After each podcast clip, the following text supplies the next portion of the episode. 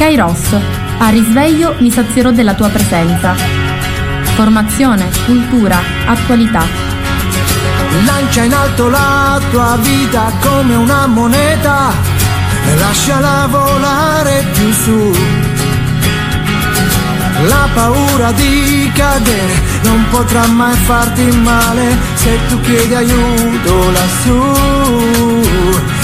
Cadi, poi piangi, ma credimi, lui è già lì con te e anche se poi non lo vedi, sì, lui è già lì perché non c'è fallimento. Se porti Dio dentro di te, mi sono visto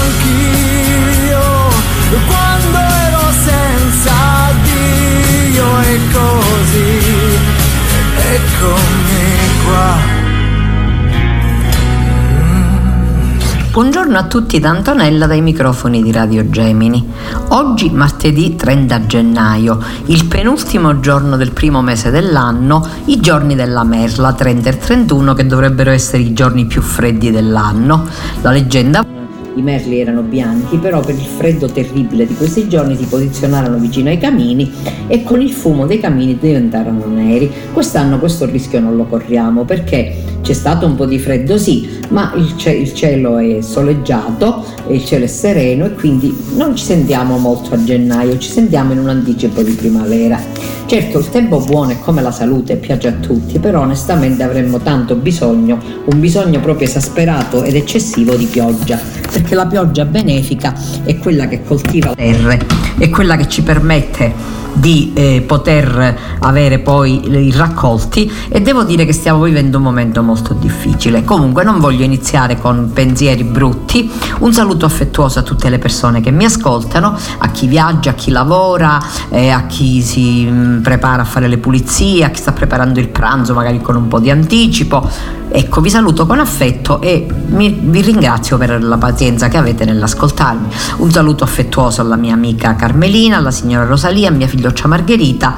Se mi ascolta saluto il signor Tatano con il quale ho avuto una conversazione l'altro giorno e mi ha detto che ogni tanto mi ascolta e questo mi ha fatto tanto piacere. E voglio cominciare questa mattinata parlandovi degli avvenimenti che si sono svolti in questi giorni perché abbiamo, sappiamo che la settimana scorsa con l'apice il giorno 27 che è proprio il giorno che dal 2002 viene dedicato alla, a memoria, il giorno in cui si ricorda la liberazione di, eh, di Auschwitz da parte delle truppe americane. Ci sono state delle celebrazioni anche nel nostro paese e sono state molto significative perché sabato alle 10 del mattino con un vento e un freddo gelido però una giornata soleggiata ci siamo recati in piazza Falcone insieme al sindaco, le autorità civili, militari e religiose e con la presenza eh, dell'organizzazione della FIDAPA, che è la mia associazione, e della nostra presidente, tutto il direttivo e parecchie sogge, saluto e ringrazio Rosalia Tatano a nome di tutte, abbiamo posto proprio sul pavimento di Piazza Falcone una pietra d'inciampo. Che cos'è la pietra d'inciampo? La pietra d'inciampo è una piccola targhettina metallica nella quale viene incisa una motivazione per la quale si appone questa pietra il ricordo dei deportati nei campi di concentramento. Abbiamo fatto un lavoro molto lungo e molto delicato perché dovevamo avere la certificazione assoluta, quindi col numero di matricola, che questa persona a cui volevamo intitolare la targa fosse veramente stata ad Auschwitz. Ci siamo messi in contatto col distretto militare, attraverso varie ricerche si è riusciti ad avere un elenco di tutti i morti siciliani nei campi di sterminio, che per la verità non sono molti, però siamo riusciti a trovare, grazie alla pazienza e alla tenacia dell'ingegnere Rosalia Tatano, che saluto e ringrazio, un morto che proveniva da San Giovanni Gemini, il signor Miceli Vincenzo, figlio di Miceli Giovanni e di Matraxia Paola, che era nato a San Giovanni Gemini nel 1899 e che risultava morto a Mauthausen, cioè nel campo di concentramento situato in Austria, nel 1945. Ovviamente, avendo avuto questa notizia, ci siamo subito attivati per fare stampare la targhettina, ma nello stesso tempo ci siamo attivati per rintracciare la famiglia di questo signor Miceli affinché fosse coinvolta in questo momento diciamo di, di celebrazione e di ricordo di questo scomparso. Devo dire che non è stato facile perché a San Giovanni e Cammarata ci sono parecchi Miceli grazie a Dio attraverso varie telefonate, varie notizie, varie informazioni che ho raccolto sono riuscita a rintracciare la famiglia e quindi un pronipote da parte femminile, il signor Militello che saluto e ringrazio, è stato presente a questa celebrazione. È stato un momento molto bello e molto emozionante. Il sindaco ha introdotto il tutto facendo comprendere quanto sia importante ai giorni nostri il ricordo di queste memorie perché il giorno della memoria non ha solo una funzione celebrativa celebrativa affinché vengano visti dei film, vengano fatti dei dibattiti, se, se ne parli. Come giustamente ha sottolineato il Presidente della Repubblica Sergio Mattarella, nostro illustre conterraneo, è molto importante che si trasmetta la memoria degli errori del passato affinché questi non possano più essere compiuti. E siccome stiamo vivendo un momento molto difficile, in cui ci sono venti di guerra molto insistenti, per cominciare dall'Ucraina, l'Africa, il Burkina Faso, ma anche la striscia di Gaza, anche alcuni territori dell'Asia, l'America del Sud, allora dobbiamo far sì che le nuove generazioni comprendano che la guerra è un'inutilità, che la guerra, come dice il Santo Padre, serve soltanto a far incassare soldi ai fabbricanti di armi, distrugge vite umane e crea tanto dolore e tanta disperazione.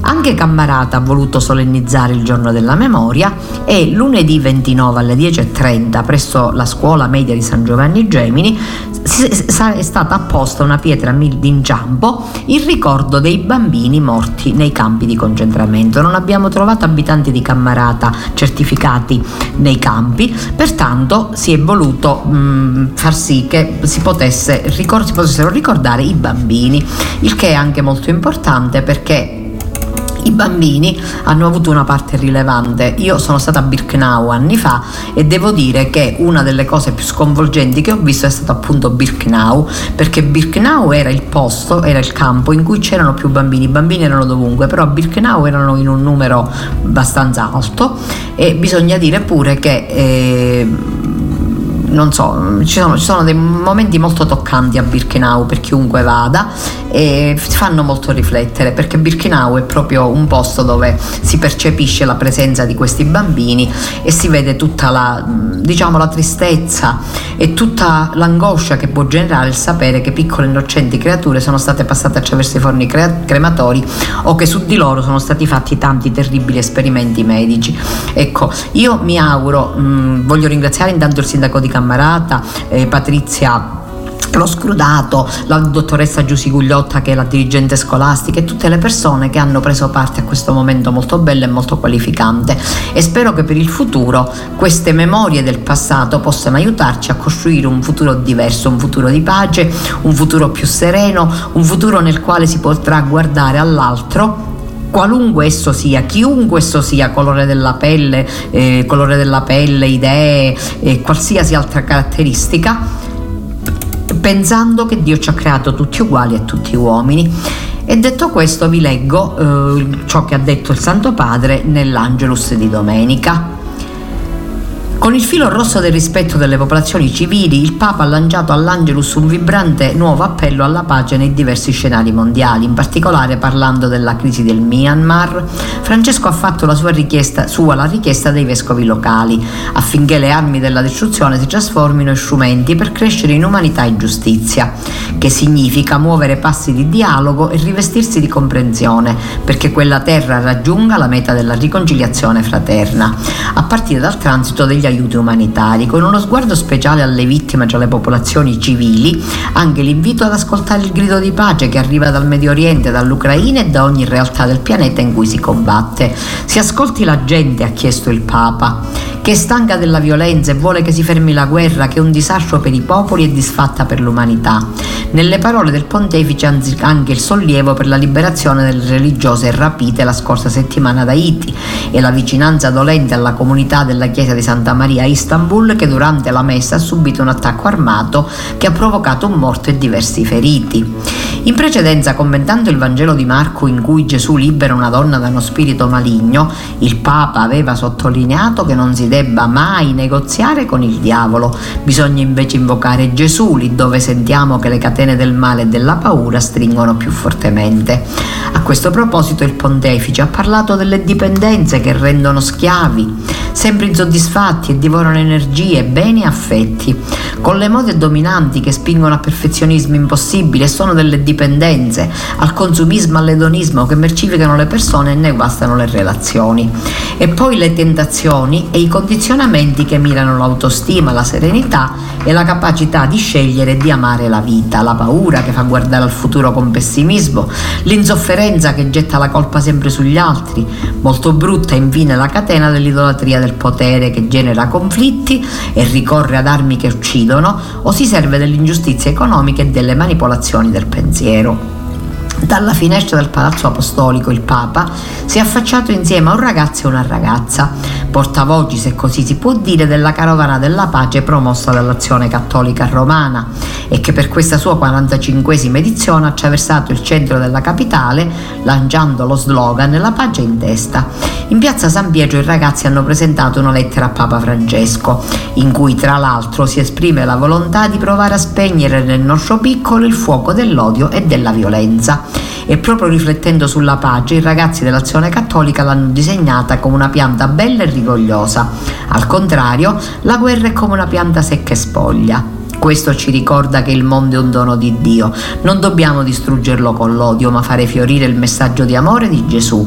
Nella lettera anche l'impegno a prendersi cura della casa comune, allo stesso modo di una riserva naturale. Per questo la Caravana della Pace ha deciso di sostenere i progetti di Lega Ambiente e l'iniziativa della Caritas di Roma. Io, noi tutti, la nostra casa è comune. E sabato 27 gennaio il Santo Padre aveva ascoltato i, ragazzi de, della, i, i ragazzini della Chiesa Pugliese. Nell'aula Paolo VI c'è stato un abbraccio ai ragazzi della Chiesa Pugliese guidati dall'arcivescovo Satriano. Dio ci ama, così ha detto il Papa eh, ai Cresimandi appunto di Bari. Dio ci ama e ci aspetta sempre. Papa Francesco lo ha ripetuto e fatto ripetere più volte, ricevendo nell'udienza dell'Aula Paolo VI i Cresimandi di Bari Bitondo, accompagnati dall'arcivescovo del capoluogo pugliese Giuseppe Satriano.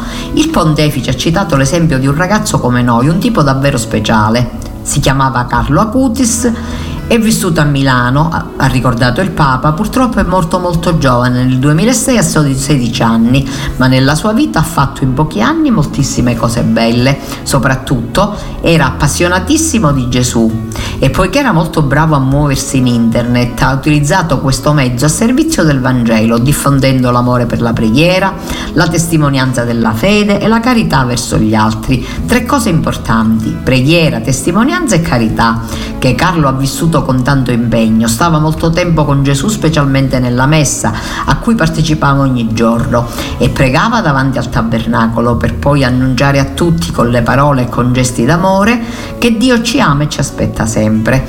Andate da Gesù, incontratelo poi, è stata l'esortazione del Papa, dite a tutti che è bello stare con Lui perché ci ama e ci aspetta sempre. Salutando i cresimanti il Papa ha chiesto chi di voi conosce la data del suo battesimo? Alzi la mano, solo pochi. Chi non se la ricorda o proprio non la sa, aggiunto, si prenda l'impegno di cercarla, la chiede ai genitori, ai padrini, qual è la data del mio battesimo e non dimenticarla mai. Per Francesco la data del battesimo va festeggiata ogni anno, come un secondo compleanno. Fatevi fare a scherzato anche la torta con le candeline, una torta in più, mica male. Il Papa ha ribadito quella del nostro battesimo, è davvero una data importantissima. Infatti quel giorno siamo nati alla vita cristiana, alla vita in Gesù che dura per sempre, eterna.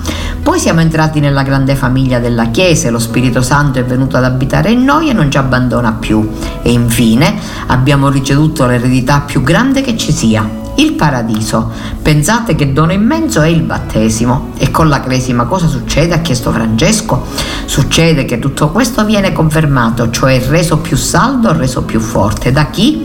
Prima di tutto dallo Spirito Santo che ci rinnova con i suoi doni, poi dalla Chiesa che ci affida il compito di annunciare Gesù e il suo Vangelo e infine da noi stessi che accettiamo questa missione come un impegno personale da protagonisti e non da spettatori. Ecco, mi è sembrato molto bello leggervi questa, eh, questa notizia che mi sembra proprio mm, particolarmente importante perché è molto importante che noi sappiamo quello che si svolge intorno a noi. E sabato 27 gennaio il Santo Padre ha incontrato uh, l'equipe itinerante del cammino neocatecumenali, fondatori. L'incontro è avvenuto nel Palazzo Apostolico. Nella mattinata di sabato Papa Francesco ha ricevuto in udienza privata l'equipe internazionale responsabile del cammino neocatecumenale. L'iniziatore, Chico Argheio, padre Mario Pezzi e Ascension Romero. Nel corso dell'udienza che si è svolta nel Palazzo Apostolico, l'equipe riferisce una nota. Ha informato il Papa della convivenza mondiale appena conclusa, con oltre mille itineranti responsabili delle 136 nazioni dove è presente il cammino neocatecumenale. E i rettori dei 120 seminari diocesani Redentoris Mater. I responsabili di questa diffusa realtà ecclesiale, nata intorno agli anni 60 nella periferia di Madrid e ramificatasi nel tempo nei cinque continenti, hanno raccontato a Papa Bergoglio di avere vissuto durante la convivenza alcuni giorni di profonda comunione nel Signore, di avere visto attraverso le esperienze degli itineranti la potenza dello Spirito Santo che agisce in tanti lontani dalla Chiesa e che si rallegrano di aver incontrato l'amore di Dio in Gesù Cristo. Nella conversazione il Vescovo di Roma ha ricordato la serva di Dio Carmen Hernandez e ha ringraziato e incoraggiato l'equipe a proseguire l'opera di evangelizzazione che stanno portando avanti in tutto il mondo e come i seminari Redentoris Mater. Ora, molto importante questa notizia perché sapete che anche qui a San Giovanni c'è il cammino, anzi mi permetto di cogliere questa occasione per ricordarvi che stiamo facendo le catechesi, quest'anno stiamo facendo un'esperienza nuova perché le catechesi si stanno svolgendo in cinque case della nostra unità pastorale, cinque famiglie di fratelli del cammino hanno messo a disposizione della parrocchia le loro case e ogni martedì e giovedì alle 20.30 in queste case si svolgono gli incontri. Ecco gli indirizzi delle case e delle famiglie li potete volantini che sono appesi alle porte delle chiese, anche alle porte delle famiglie. Comunque mi permetto di ricordarveli. Abbiamo la famiglia Madonia Vincenzo via Catania 22, lo scrudato Giovanni via San Vincenzo de Paoli 23, scrudato Barcellona Nazarena via Trieste 7, Russotto Domenico e Liliana via Campania 4 Cammarata, Barno di Grande Rosa, piazza Monsignor Scrutato 9, San Giovanni Gemini. Io mi permetto di rinnovare l'invito che ho già fatto a nome anche del nostro parroco che ha scritto una bellissima lettera con la quale ci invita appunto a partecipare a questa catechesi e mi permetto anche di ricordarvi che sono dei momenti molto qualificanti nei quali possiamo ascoltare una parola. Ecco, il Papa ha eh, stabilito già domenica scorsa che questo sarà un tempo dedicato alla parola di Dio, un anno dedicato alla parola di Dio in preparazione all'anno santo che celebreremo nel 2025, quindi l'anno prossimo. E allora è importante proprio che noi ci facciamo, che noi ascoltiamo la parola di Dio, ci, ci connettiamo con la parola di Dio, appunto perché è molto importante questa nostra connessione. Ecco, dobbiamo essere connessi, dobbiamo essere moderni. Oggi i giovani sono sempre connessi con internet, con i media, eh, noi ci dobbiamo connettere con la parola di Dio, perché la parola di Dio è luce ai nostri passi, ci aiuta tantissimo nel cammino della vita, che non sempre è facile, perché la vita presenta momenti difficili, momenti facili, momenti brutti, momenti belli, ci sono tante situazioni alle quali dobbiamo far fronte e dobbiamo impegnarci affinché questa nostra vita non passi così come qualcosa che ci cade addosso senza comprenderla, dobbiamo chiedere a Dio il discernimento, l'aiuto ad affrontare tutte le situazioni situazioni che minutamente ci vengono messe davanti dalla vita, appunto, però nello stesso tempo dobbiamo chiedere anche la forza di affrontare questa vita cristianamente, cioè alla luce della parola di Dio e questo possiamo averlo semplicemente se conosciamo la parola di Dio. Il Santo Padre ha rilasciato anche un'intervista nella quale parla del Medio Oriente, necessaria la soluzione dei due stati. Scrive così la direzione di avvenire, appunto. Finché non si applica l'accordo di Oslo con la soluzione dei due stati, la pace vera in Medio Oriente resta lontana. Il conflitto può peggiorare ulteriormente le tensioni e le violenze che già segnano il pianeta. In un'intervista alla stampa, che è un quotidiano, il Papa ha fatto il punto sulle più sanguinose crisi internazionali, rilanciando l'invito a far tacere le armi. Mai mi stancherò di ribadire il mio appello, rivolto in particolare a chi ha responsabilità politiche, ha aggiunto il pontefice. Fermare subito le bombe e i missili, mettere fine agli atteggiamenti ostili. In ogni luogo la guerra è sempre e solo una sconfitta per tutti. Gli unici che guadagnano sono i fabbricanti e trafficanti di armi. È urgente un cessate il fuoco globale. Non ci stiamo accorgendo, facciamo finta di non vedere che siamo sull'orlo dell'abisso. Poi una riflessione sulla genesi dei conflitti. Se ti entrano in casa dei ladri per derubarti e ti aggrediscono, tu ti difendi, ma non mi piace chiamare guerra giusta questa reazione perché è una definizione che può essere strumentalizzata. È giusto e legittimo difendersi, questo sì, ma per favore parliamo di legittima difesa in modo da evitare di giustificare le guerre che sono sempre sbagliate. Morti e tragedie però non allontanano la prospettiva di un domani diverso. Coltivo un po' di speranza, infatti aggiunto Francesco, perché si stanno svolgendo facendo riunioni riservate per tentare di arrivare a un accordo. Una tregua sarebbe già un buon risultato.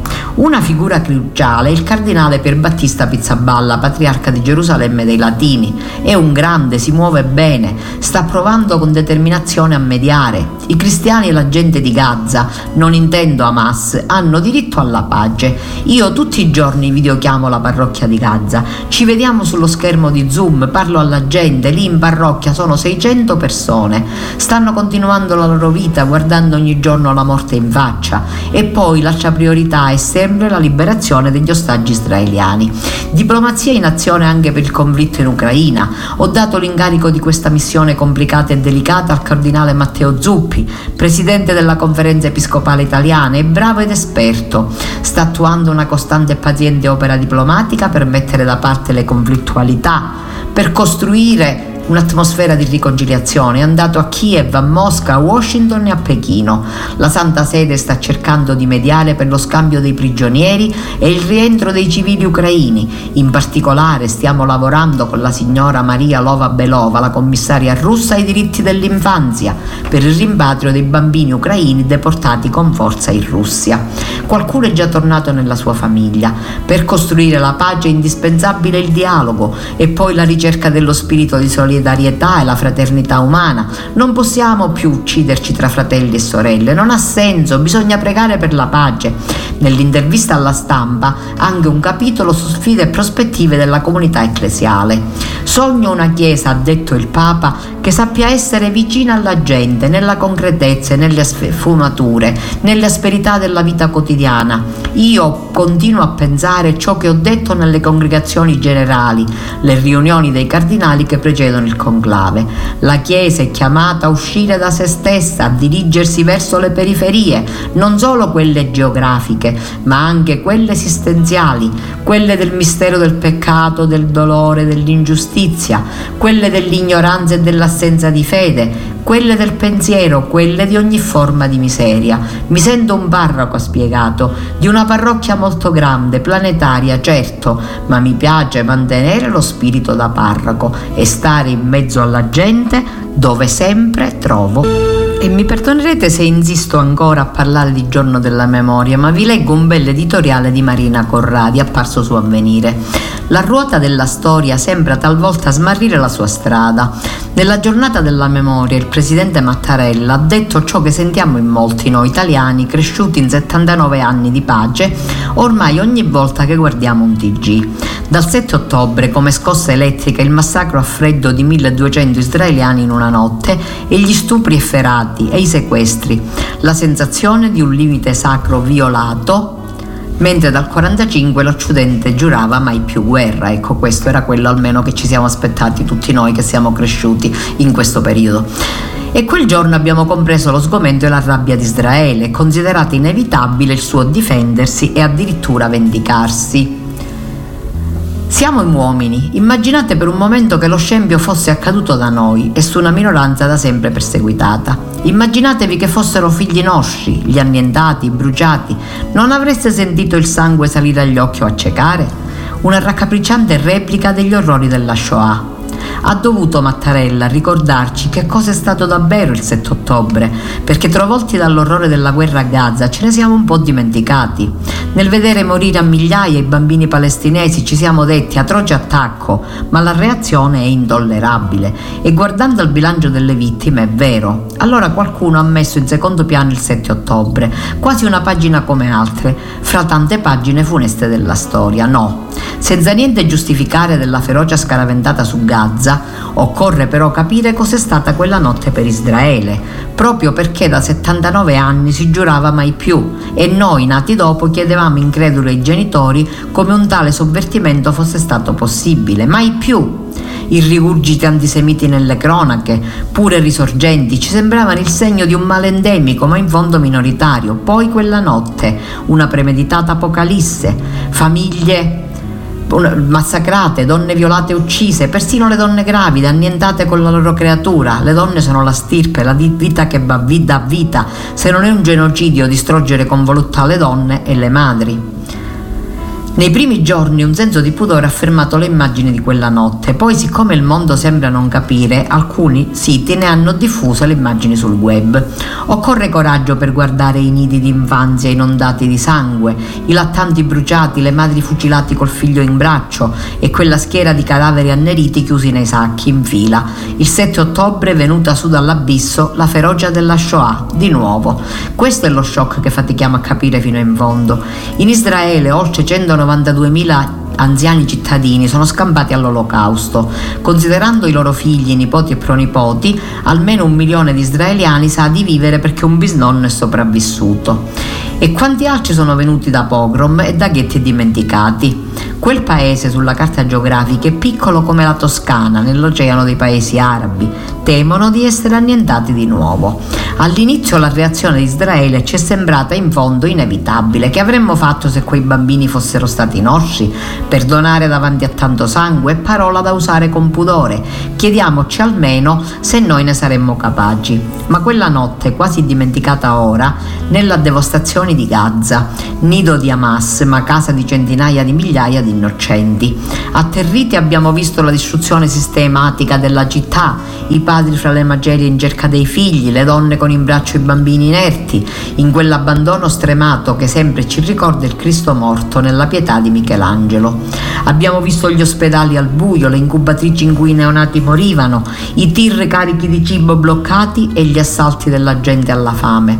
Spaventoso ci siamo detti, scoprendo con scandalo che anche le vittime possono diventare carnefici benefici? Certo che possono, ce lo aveva detto anche Primo Levi, apparteniamo tutti alla famiglia umana, tutti possiamo il male. Ecco, io penso che dobbiamo riflettere tanto perché ci sono molte motivazioni attorno, ci sono molte situazioni, ci sono molte cose che non comprendiamo, che non riusciamo a capire, ci sono tante cose che vorremmo rielaborare, rivedere con la nostra mente, però non è facile, assolutamente non è facile perché di fronte a tutte queste situazioni ci sentiamo opprimere, ci sentiamo prendere dall'angoscia e non riusciamo a comprendere. Certo, una cosa è vera, in quello Stato ci sono israeliani e palestinesi, entrambi hanno diritto alla vita, entrambi, il che significa che come ha detto il Santo Padre, mi piace ripeterlo, la cosa importante sarebbe quale? I due Stati nei quali ognuno possa vivere liberamente al proprio posto e senza preoccuparsi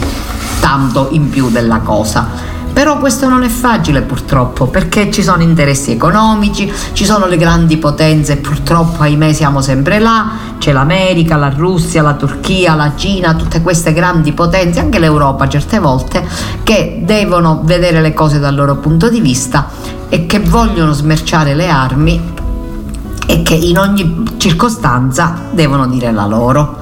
Però vi volevo leggere pure un altro bel editoriale, quello di Franco Vaccari, Memoria ogni giorno dopo. Il giorno dopo dipende da cosa e come si è vissuto quello prima. Se è stato il giorno della memoria, il giorno dopo inizia il problema. Come non dimenticare? Perché aveva ragione il poeta e involve tutte cose l'oblio nella sua notte. A questa legge non si sottrae neanche una ricorrenza che fa ricordare del suo stesso contenuto. Certo, non un ricordo qualsiasi, ma quel ricordo, la Shoah. La Shoah stessa è intrisa fin dal suo orribile concepimento dalla dinamica dell'oblio. Fu un'idea di eliminazione dell'umanità di un gruppo di persone, appunto la cancellazione dalla memoria di milioni e milioni di persone per la sola colpa di essere nati. Fu un'azione che confidava nell'oblio, la sua radice maligna si nutriva di alcuni componenti costitutivi della persona umana. Dimenticare, rimuovere, adattarsi. Circa il dimenticare non può certo consolarci la forza della tecnologia che promette di rendere eterni i ricordi. Quanto alla rimozione, Sigmund Freud ce l'ha svelato inequivocabilmente, ciò che ci dà angoscia tendiamo a rimuoverlo.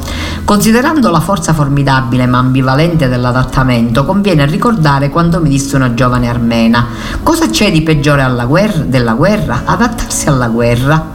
I testimoni stessi dell'orrore lo sanno bene. Ricordare con precisione un duro impegno per non rischiare di non essere creduti, prestando il fianco al negazionismo. Se dunque siamo naturalmente inclini a dimenticare, rimuovere, adattarci come, raccogli, come accogliere il giorno dopo il messaggio di ricordare che ci viene dal giorno prima?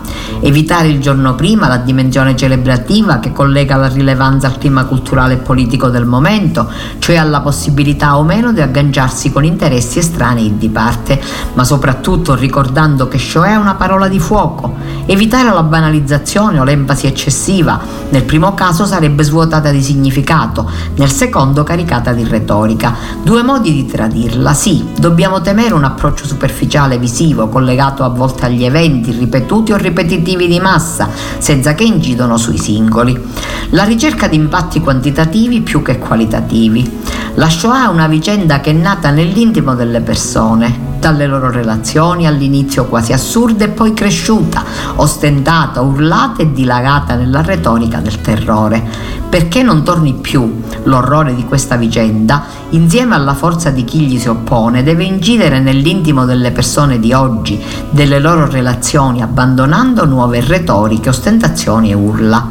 Chiederci di essere il giorno dopo, non nelle riunioni, nelle piazze o nelle televisioni, ma dove si sbriciola nell'ordinarietà della vita quotidiana.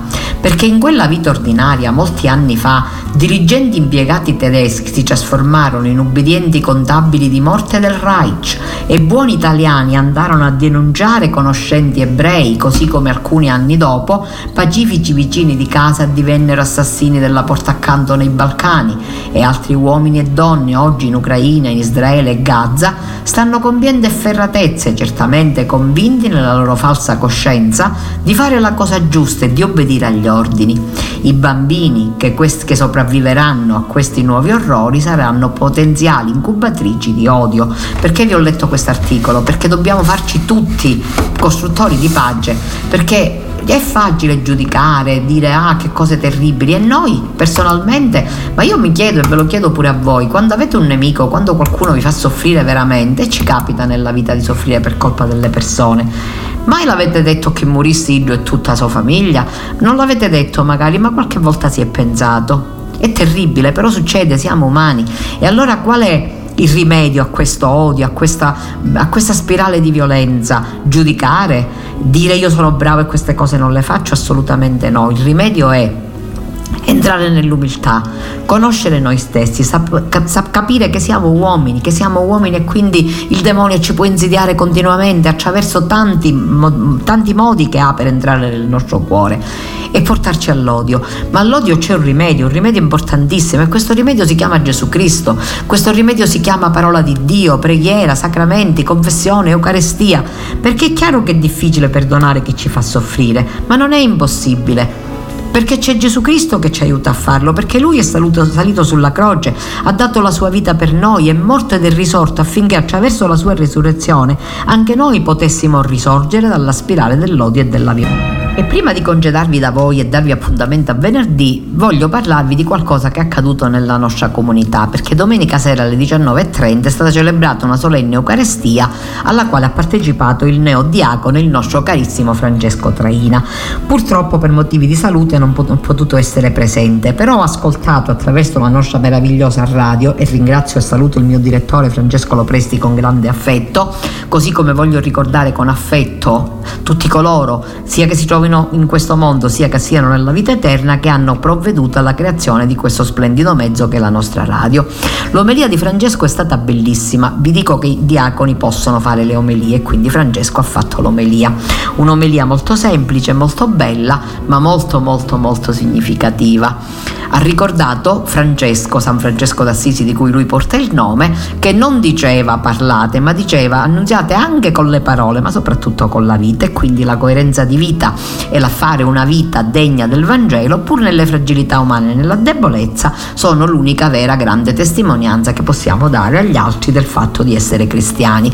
Mi è piaciuta tanto, così come mi è piaciuta la sua la conclusione di questa omelia in cui Francesco ha detto quando mi abbracciate, mi stringete le mani, mi dimostrate affetto, dimostratelo a Francesco persona, non tanto all'abito che porta, porto. Non ha voluto sminuire l'abito e l'ordinazione diaconale che è un passo, l'ultimo passo che lo separa dal presbiterato, perché il presbiterato è voluto da Dio ed è santo e importante, però ha voluto sottolineare che l'importanza va data alla persona in quanto essere umano, in quanto creatura fatta immagine e somiglianza di Dio.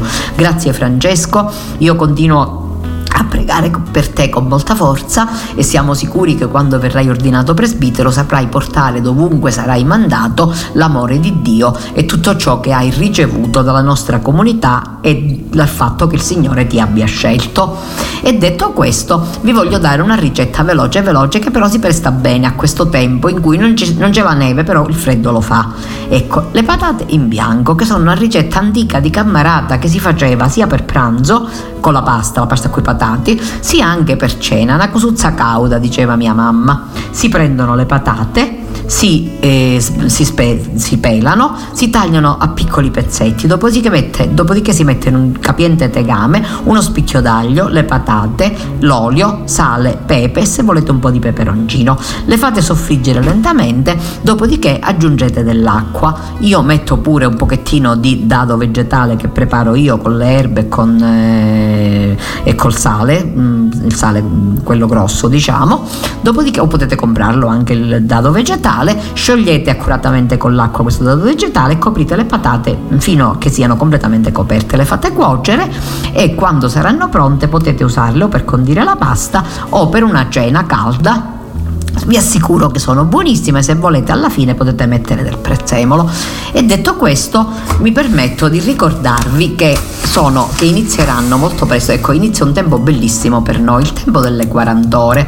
Le 40 ore sono un tempo di grazia, sono un culto antico che si è diffuso per contrastare le eresie quando nacquero le eresie nel 500 al 400 e praticamente la Chiesa non, eh, aveva, doveva trovare un sistema ovviamente e questo sistema era il fatto di, mm, di mm, incrementare la devozione all'Eucaristia. E allora nacquero proprio le 40 ore, le 40 ore che sono un tempo, un tempo di grazia, un tempo molto importante nel quale noi ci mettiamo davanti al Santissimo e proprio immergendoci nella, nella devozione per il Santissimo noi riusciamo a trasmettere appunto, a stare mm, in comunione col Signore, ma nello stesso tempo a rivedere la nostra vita, perché il rapporto intimo, importante, implicito, diciamo, con Gesù Eucaristia è qualcosa di molto serio, qualcosa di fondamentale. Scrive il nostro parroco così: il dono di Cristo e del suo Spirito che riceviamo nella comunione eucaristica compie con sovrabbondante pienezza gli aneliti di unità fraterna che albergano nel cuore umano e insieme innalza l'esperienza di fraternità insita nella comune partecipazione alla stessa mensa eucaristica e i livelli che si pongono ben al di sopra di quella delle semplici esperienza conviviale umana. Mediante la comunione al corpo e al sangue di Cristo, la Chiesa raggiunge sempre più profondamente quel suo essere in Cristo come sacramento, cioè segno e strumento dell'intima unione con Dio e dell'unità di tutto il genere umano. Ecclesia de Eucaristia numero 24. Allora fate questo in memoria di me. 31 gennaio Chiesa Santa Lucia messa di apertura delle 40 ore. Dopodiché dal 1 al 2 febbraio le 40 ore nella Chiesa del Carmine 8-6 febbraio Cappuccini, 7-8-9 febbraio Madonna di Fatima, 10, 11, 10, 12 e 13 febbraio Chiesa Madre, 15 febbraio Chiesa di Santa Lucia, la chiusura. Il programma è questo, 9.30 Santa Messe d'Esposizione Eucaristica, ore 12 Angelus e ora media, ore 16.30 Coroncina della Divina Misericordia, 17 Rosario Eucaristico e Vespri, 19.30 Vendia Comunitaria e Benedizione Eucaristica. Ecco, io vi invito a nome del parroco a partecipare con assiduità a questi momenti, penso che ci saranno i collegamenti con la radio, non sempre ma spesso ci potranno essere e vi invito appunto a stare molto uniti nella preghiera.